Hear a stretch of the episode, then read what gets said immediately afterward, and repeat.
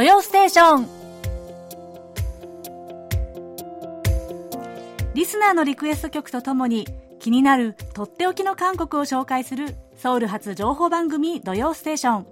進行役の超ミスです。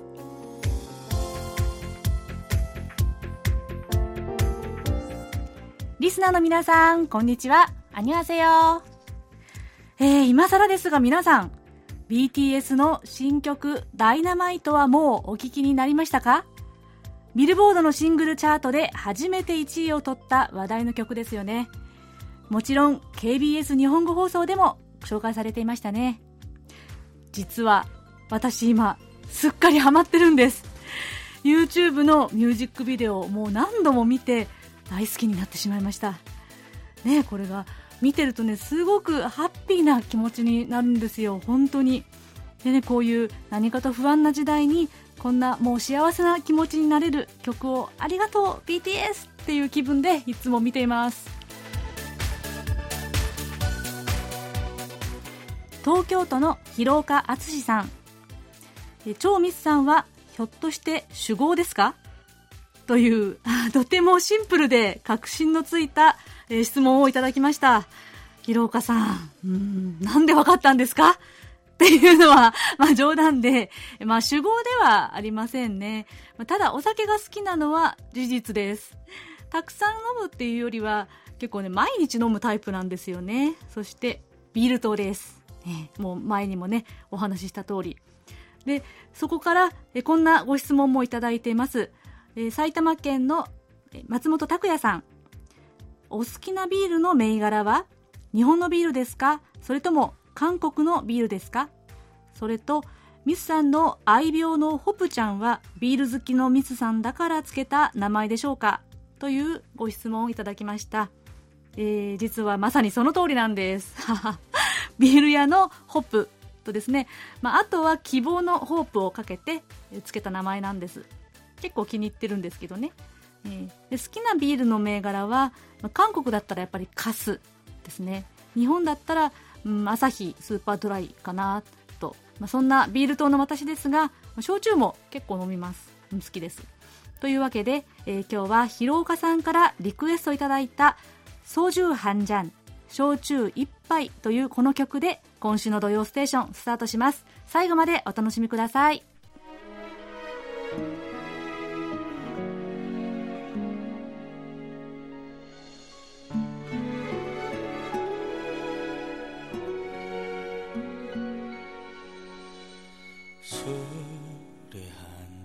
생각나는 밤 같이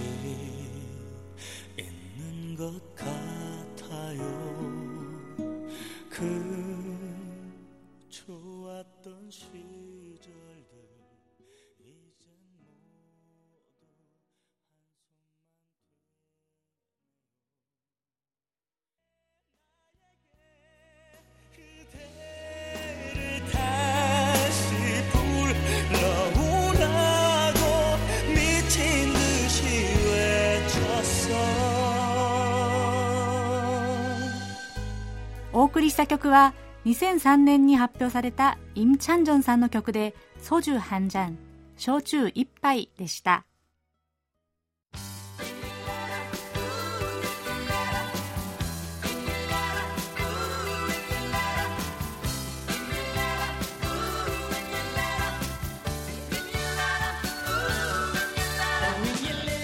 それではリスナーの皆さんから届いたお便りコーナーです。福島県の高橋豊さん。超ミスさん MC の土曜ステーションに初めてレポートします。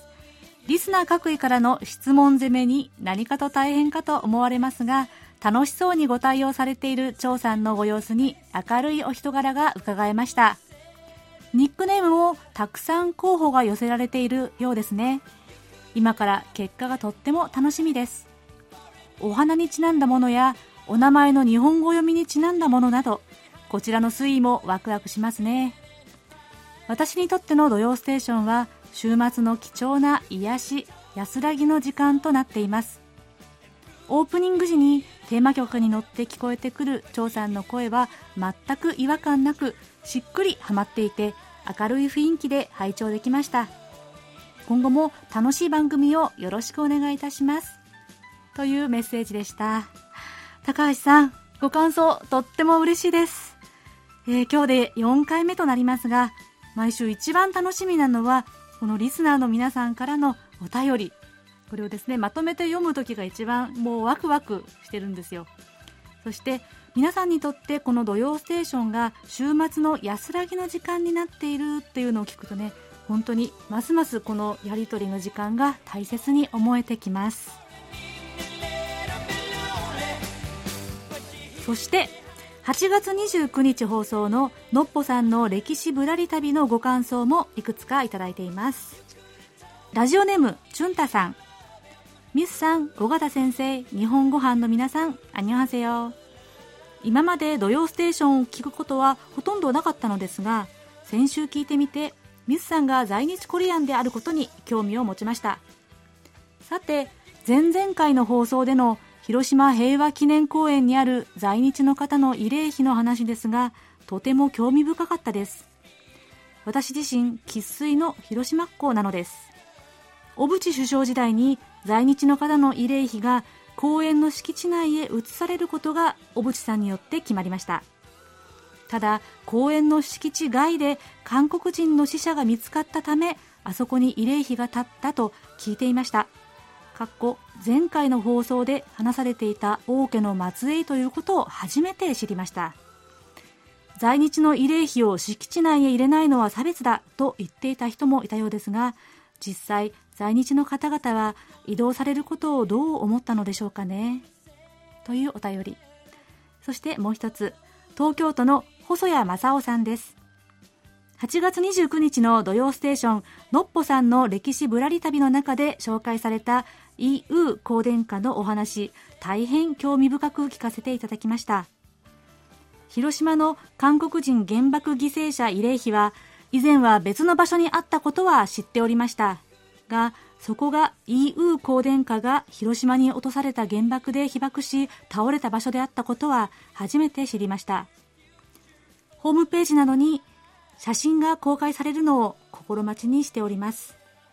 昨年広島の韓国人原爆犠牲者慰霊碑を訪ねた時のことを思い出しています。とのお便りをいただきました、えー、まずチュンタさん興味を持ってくださって本当にありがとうございます。お便りにね、ある通り、韓国人原爆犠牲者慰霊碑は、小渕首相の在任時代、1999年に平和公園の敷地内に移設されたそうですね。韓国人の犠牲者の方も、日本の犠牲者との方々と同じように追悼してほしいという切実な願いがあったと思います。移設の在り方については様々な思いや意見が交差したのではないかなと思いますがねそして、えー、イ王家の末裔のイウ王子が犠牲になった場所にちなんで建てられたというのは、えー、私もあののっぽさんのお話で初めて知ったんですよで細谷さんは広島を訪ねた時の訪問記のブログも送ってくださいました。ありがとうございます。参考にさせていただきました。歴史ぶらり旅はもうページホームページに写真などがアップされているのでぜひご覧になってくださいね。大切なご感想ありがとうございました。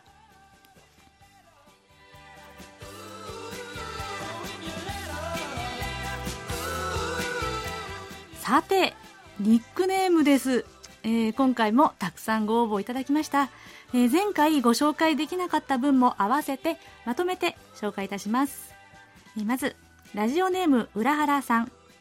ミスさんが元気良い口調なのでライムなどはいかがでしょうか？そして福岡県の松尾純一さん。ミスる。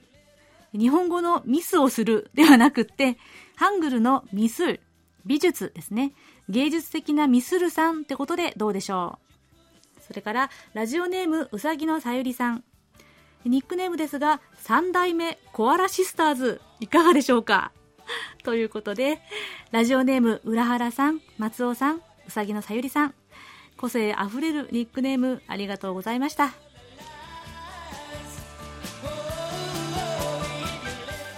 そして応援メッセージとともにニックネームを送ってくださった方もいらっしゃいます、えー、福島県の米沢紀之さんでしょうかね。マロンさんと声がそっくりでびっくりしました。超ミスさんデビューおめでとう。日本育ちとあって日本語が日本人と同じ発音できっと祖国に行き戸惑ったこともあったのでは。これから土曜ステーションどうなるのかなと心配していましたが、尾形先生が今まで以上にサポートしてくれましたね。超ミスさんの愛称はプリンでいかがでしょう？ポケモンのプリンから思いついたのですが、プリンなら著作権にも触れないのかなと思いました。とのことで。そして、え内田博樹さん。え超ミスさん、はじめまして。新しい土曜ステーションを新鮮な気持ちで拝聴しております。人気パーソナリティのマロンさんからバトンを受けたということで、これまでのドステの雰囲気を大切に守っていこうというお気持ちよく伝わってきます。ですが、私は超ミスさんならではの新しい風が吹いてくることをとても楽しみにしてるんですよ。在日コリアン3世として日本で生まれ育ってこられたこと、国際交流のお仕事をなさっていたことや、日韓交流の活動をなさっていたことを伺い、心に浮かんできた言葉が架け橋です。花言葉を調べてみますとありました。希望の架け橋という素敵な花言葉を持つのはレインボーチューリップ。そこからチューリップさんというお名前でご提案したいと思います。どうか KBS の番組を通じて日韓の友好が深まる活動をなさっていただければと思います。はい。米沢さん、内田さん、ありがとうございます。もうなんかね、本当に胸がギュッとなるようなメッセージでした。皆さんのメッセージ拝見していると、こう、新しい土曜ステーションへの期待と、それから新米パーソナリティである私のこう、エールというかね、応援してくださっている気持ちがすごく伝わってくるんですよ。それでいろんな意味を込めてニックネームを一生懸命考えてくださって寄せてくださってるんだなってすごい嬉しくなります。で、これを栄養素に、これからもますます楽しい番組作っていけるように頑張ります。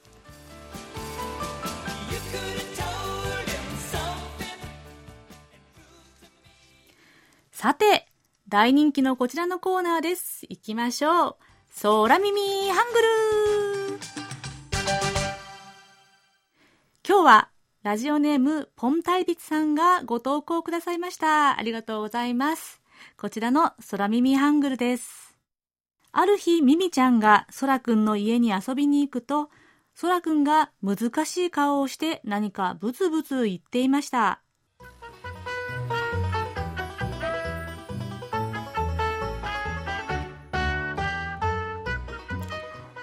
空くん、難しい顔して何を言ってるの？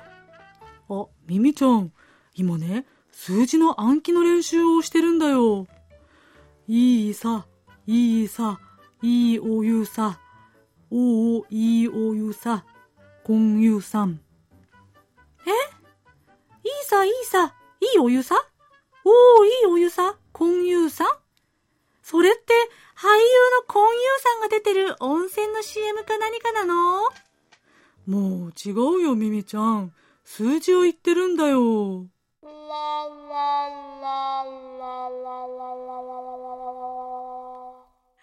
はい。素晴らしいですね。これ数字なんですけどね、どうやってこんな空耳を思いつけるんでしょうかね。すごい。うん。で、この一つ一つ数字をこうご説明しますと、E は2ですね。3が3、サーは4、O は5、ユは6、そしてコンというのは丸、つまり0のことなんですね。なので、この数字は224-224-22564-5522-564-063という数字になります。これが、おー、いいお湯さ、コン湯さん、という言葉になるとは、いやー、本当によく気づきましたね。すごい、ポンタリスさん。それにしても、ソラくん、一体、この数字何のために暗記してたんでしょうかね。ちょっと気になりますね。というわけで、ポンタイビスさん、空耳ハングルありがとうございました。ポンタイビスさんには、ささやかなプレゼントと、私のサイン入りベリカードをお送りします。これまでお寄せくださった空耳ハングルと空耳ミュージックもこれからどんどん紹介していきますからね。引き続きご応募お待ちしております。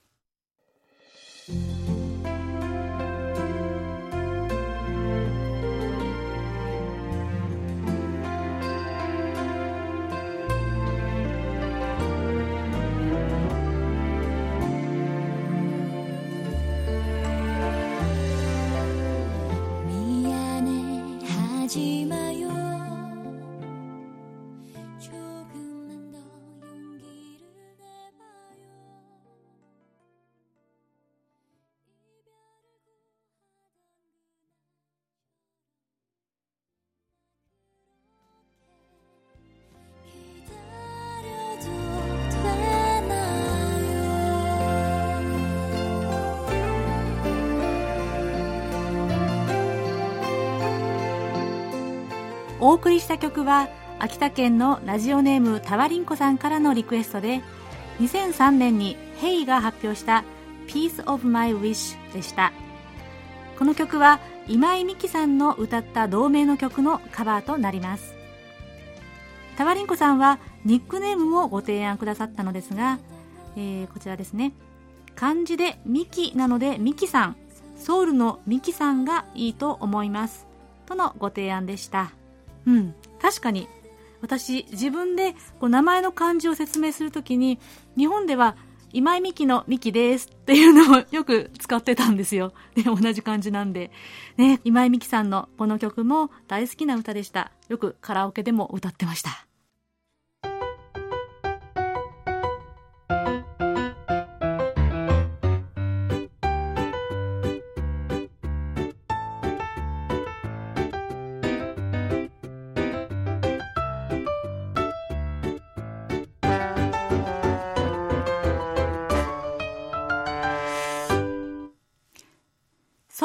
暮らしの音。このコーナーでは、韓国の日々の暮らしの中で聞こえてくる様々な音や話、言葉やエピソードなどをお伝えしていきます。第3回目の今日は、ちょっと気が早いですが、中足にまつわるこんな話を取り上げてみたいと思います。旧暦8月15日の中足。今年は10月1日です。韓国では9月30日から中足の連休で、例年ではこの時期から帰省ラッシュ、いわゆる民族大移動が始まります。が、今年の中足はかなり違うようです。コロナの拡散を懸念して政府は公式に今年の中足は移動を自制して自宅で過ごしてほしいと呼びかけました。ところが、このような政府の呼びかけを実は歓迎しているのが主に女性たち。なぜでしょうか？ここでちょっと私の思い出話を話させてください。日本の実家では、中足の習慣はありませんでしたが、私が子供の頃まで、チェーサという祖先を祀る法事は毎年行っていました。父は8人兄弟の4番目で、親戚も多く、一番上の叔父の家にみんなで集まります。でも物心がついた頃から疑問に思っていたことがありました。なんでいつもお母さんとかおばさんたちだけが料理をしておじさんたちは座ったばっかりなんだろう。なんでいつも女の人たちは別の部屋で食事するんだろうっていう疑問でした。韓国に暮らすようになって自分が結婚してからだけでなくドラマや人の話を通じてこの女性たちの中足ブルー、正月ブルーというのがもっとよくわかるようになりました。家族の中での役割、特に中足や正月など行事における不平等な役割についてもう世の中はかなり以前から疑問を投げかけています。そんな中、2017年からインスタグラムなどで連載されたミョヌラギという漫画が大きな反響を呼びました。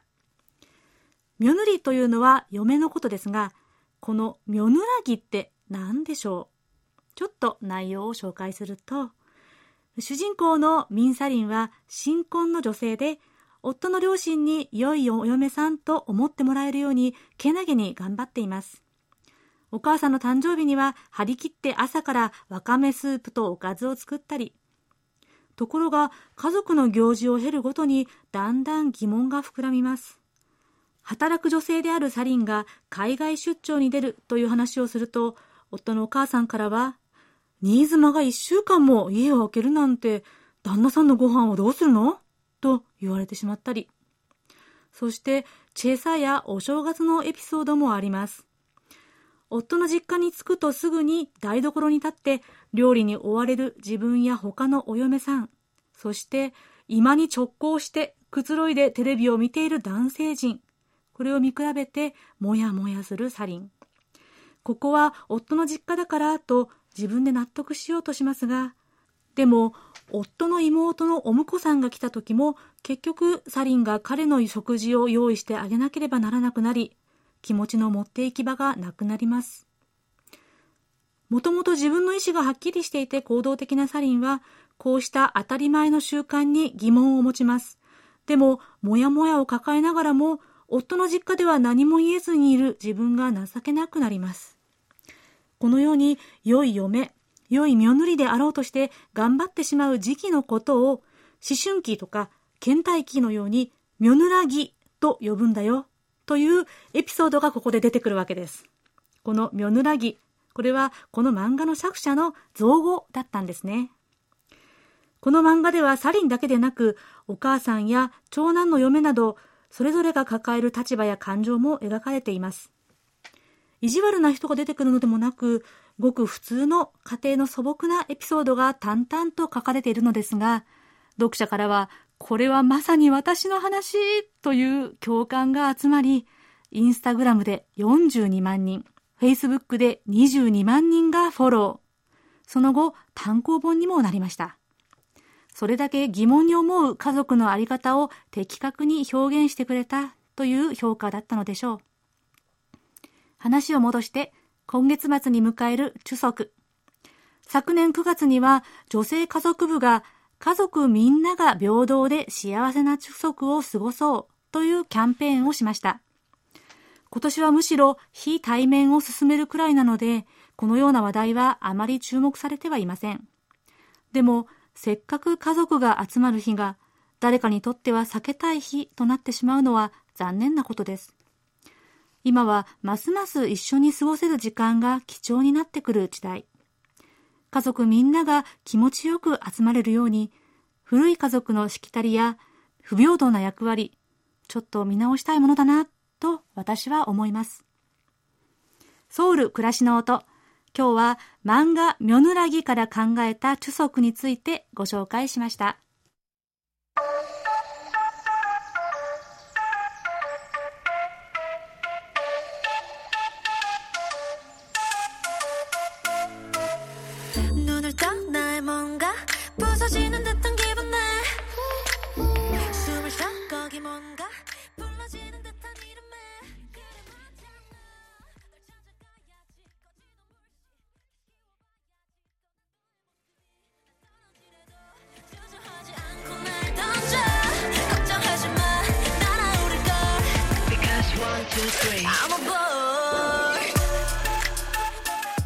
した曲は今週発表されたばかりのキム・ナンジュさんの曲で「バード」でした。リクエストしてくださった埼玉県草加市の大野隆さんからは曲紹介もいただいています。a ピンクのメンバーでリードボーカルを務めるキム・ナンジュがデビュー後初のソロシングル「バード」を発表。事務所の後輩にあたる G アイドルのソヨンとのコラボで話題を集めている本作はソヨンとヒット曲作曲家ビクサンチョが共同でプロデュースを手掛けました。という紹介でした。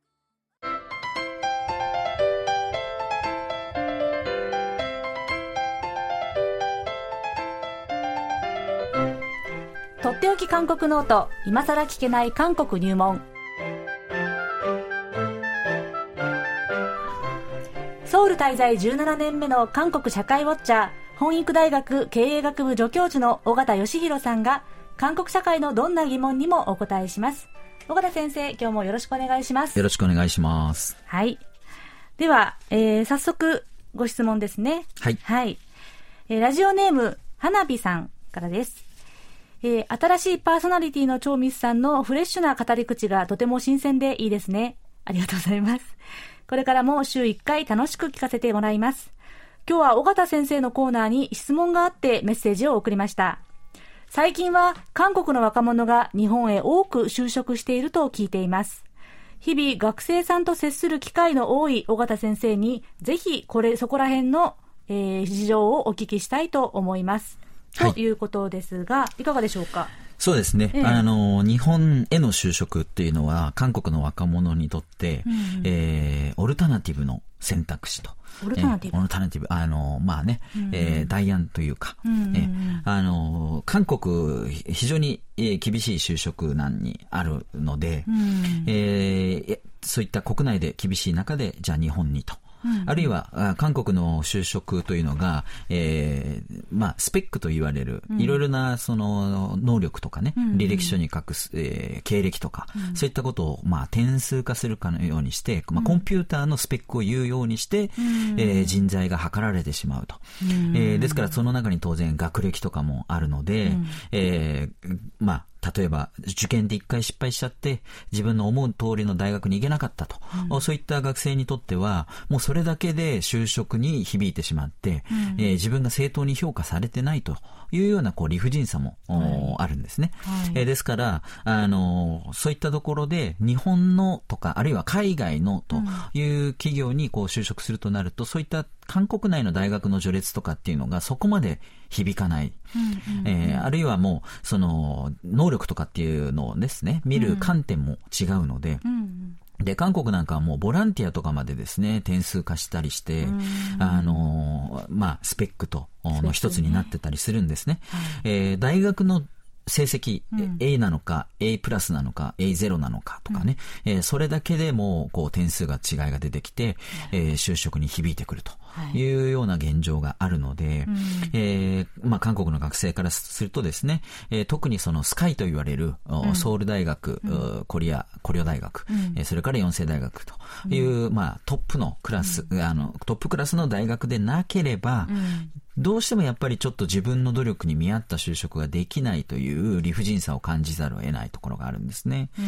えー、で、そこでそのまあ、あ海外にと目を向けたときに、やっぱり外資系って言ったら、まあ一番韓国でもやっぱりアメリカが浮かぶんですけれども、はい、アメリカまで行くとなると遠いと。えー、ちょっとやっぱりかなり勇気を出さないといけないというところがありますよね。距離的にもそうですし、やっぱり文化的にもそうだと思うんですけれども、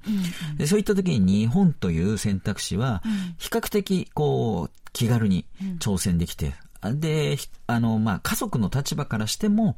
うん。まあ、日本なら就職で、えー、移住というか、うん、えー、行っても、まあいいかなと許してくれる、うん、あるいはまあ賛同してくれるというような傾向があるんですね。うん、アメリカまで行っちゃうとやっぱりちょっとね、1日2日でパッと帰ってくるってなかなかできないですけども、うん、日本だとちょっと明日帰ってきてって言っても結構帰ってこれちゃった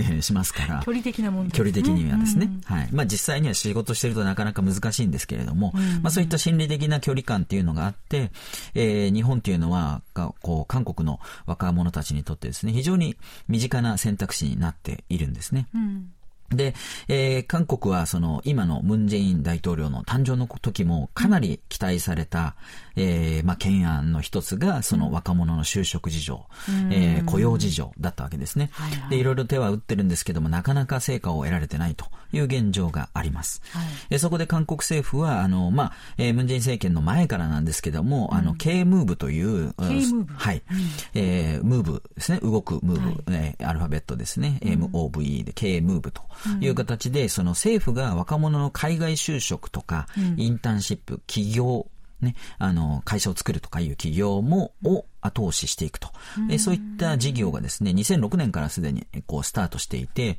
で、今の政権の下でもですね、かなりその数値目標を掲げて、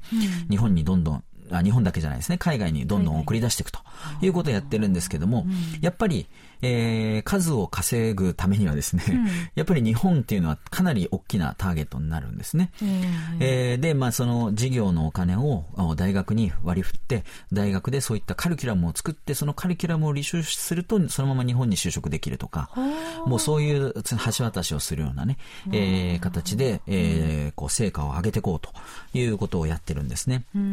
で、これ政府が、あの、まあ、いろんな部がありますよね。韓国の場合、日本の省に当たるのが部というふうに言い方するんですけれども、うん、雇用労働部、えー、教育部、産業通商資源部、うん、外交部、うん、えー、それから教育部参加の国立国際教育院といった、あ政府の機関、えー、それからさらに公的機関と言われる、はい、えー、韓国産業人力公団、えー、まあ、人材のことですね、人力っていうのはね。うん、えー、それから大韓貿易投資振興公社、コトラですね。はい、うん、日本のジェトロに、えー、該当する組織ですけれども、うん、それから韓国国際協力団、コイカですね。日本では JICA という団体があります。えー、それから創業振興員と。創業っていうのはこれは、あの、まあ、会社を立ち上げるという意味の創業ですね。えー、そういったことを支援する公的機関があるんですけれども、これらがもう、えー、この K ムーブのもとにですね、集まってですね、えー、まあ、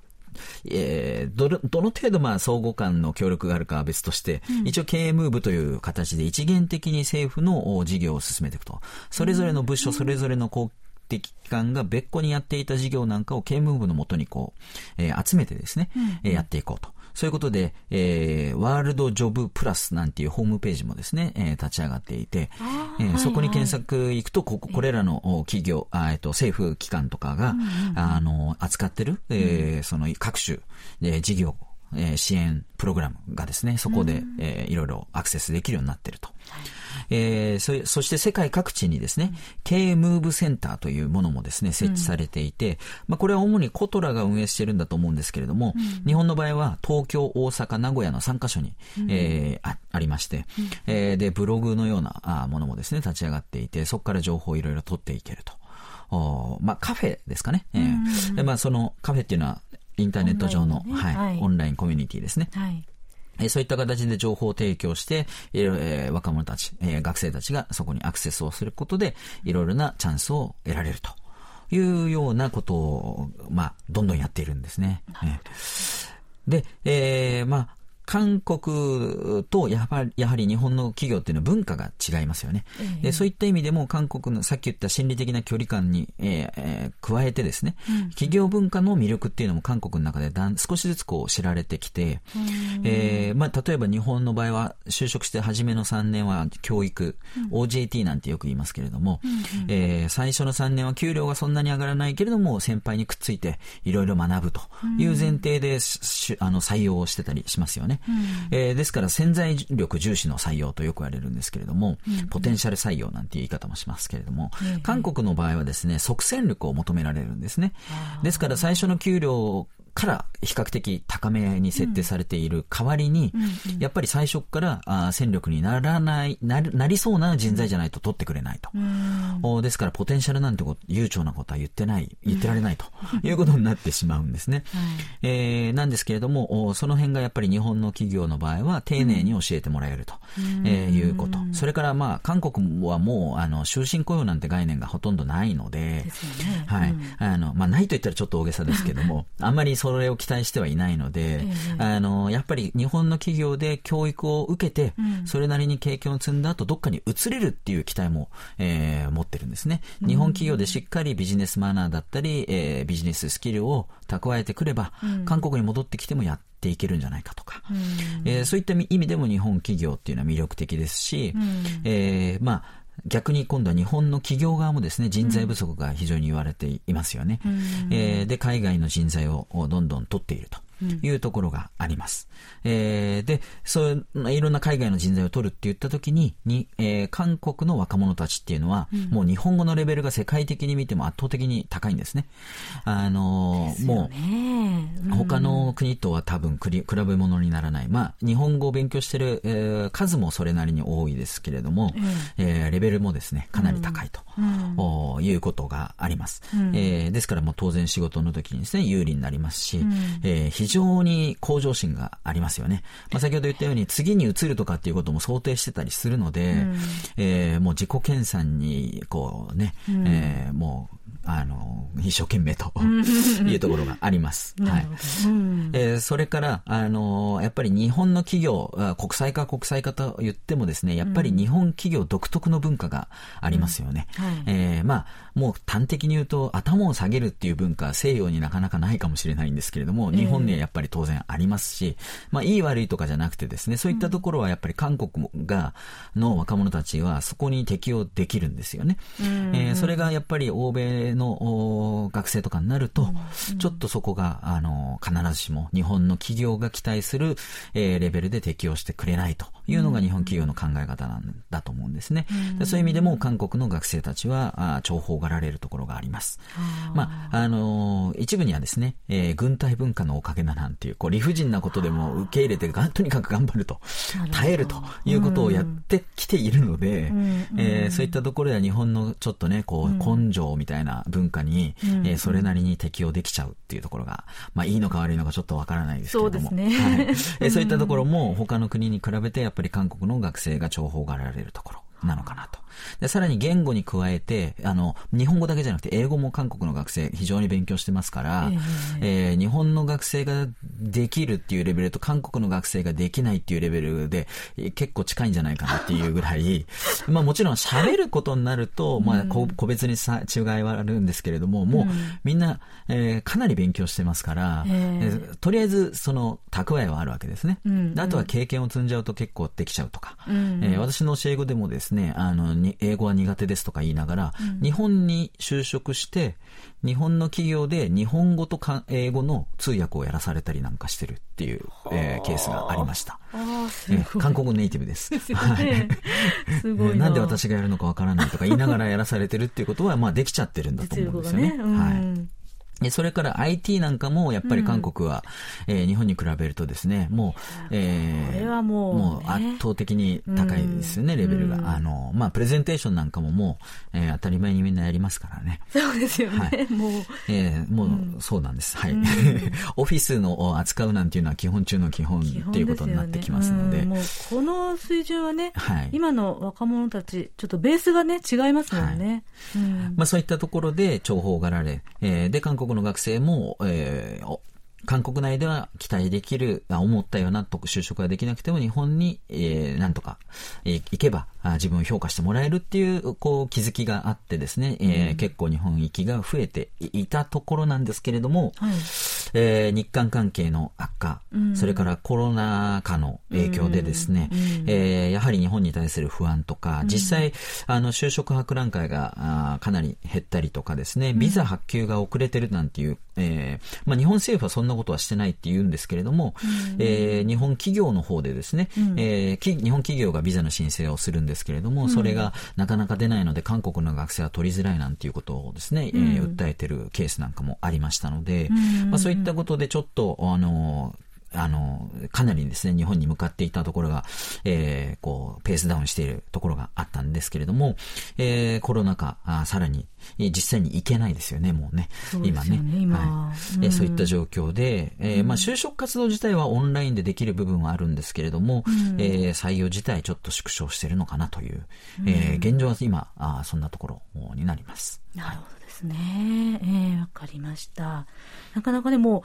この日本への就職、個別の努力というよりも政府、政策として進めている部分もあるわけですね。そうですね。かなり大きく。はい。まあ、うん、ただ政府がやってるのは数字を上げるっていう努力に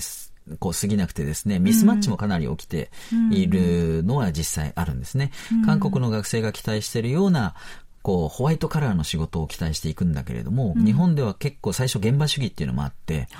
えー、それでちょっと期待した職場じゃないとかって言って辞めるケースなんかもあってですね、うん、まあ、あの、ちょっと個別具体的に見るとですね、ま、またいろいろお話ししたいこといっぱいあるんですけれども、はい。まあ、あの、実際にはいろいろみんな頑張って日本にどんどん行きましょうっていう流れがあったのが今、ちょっと止まってるのが残念かなというところです。なるほどですね。はい、はい、ありがとうございました。えー、今日は韓国の若者の日本への就職についてお話を伺いました。それでは、尾形さん、来週は？はい。引き続き、はい、今更聞けない韓国入門ということで、韓国の、えー、放送事情をですね、放送時間なんかについてですね、ちょっと、えー、ご質問いただいているのでお答えしたいと思います。はい、わかりました。とっておき韓国ノート、今更聞けない韓国入門宛てに皆さんどうぞお気軽にご質問をお寄せください。質問が採用された方には、緒方さんのサイン入りベリカードと、ささやかな記念品をお送りします。今週はご質問を送ってくださいました、ラジオネーム花火さんにお送りいたします。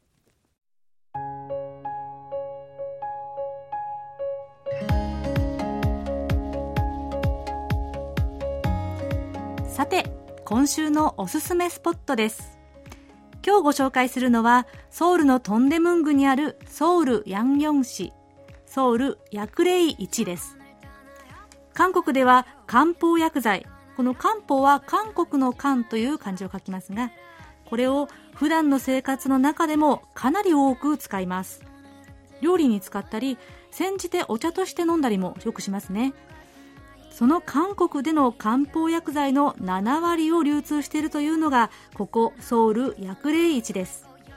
入り口にはソウル薬霊市と書かれた大きな門がありますが、入る前から漢方薬の濃い匂いが漂ってきます。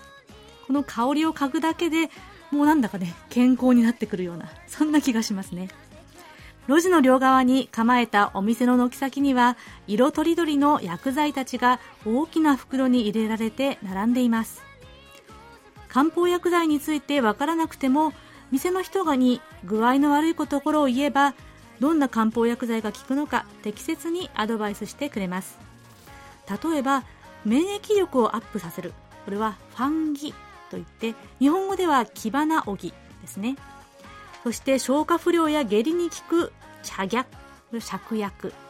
そして風邪に効く海軍葛根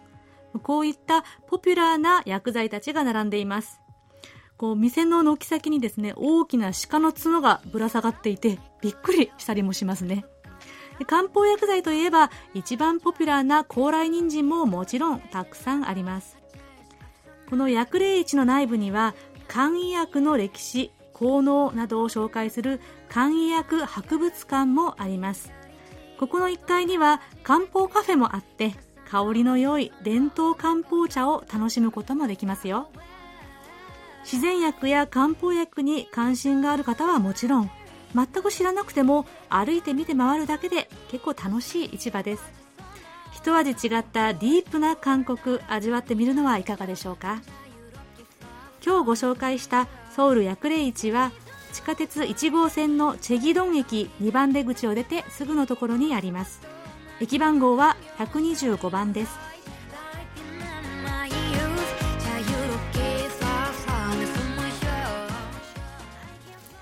では、そろそろお別れの時間です。今日のエンディングは、ラジオネーム花火さんからのリクエスト曲。IU の歌う8という曲をよく最近よく聞いています。BTS のメンバーであるシュガがラップをしているのですが、とってもいい曲です。IU の声は何度聞いても飽きがきませんというメッセージもくださいました。それでは、今年6月に発表された IU の曲8をお聴きいただきながら今週の土曜ステーションお別れです。今週のお相手は超ミスでした。それではまた来週もお会いしましょう。アニ녕히계세요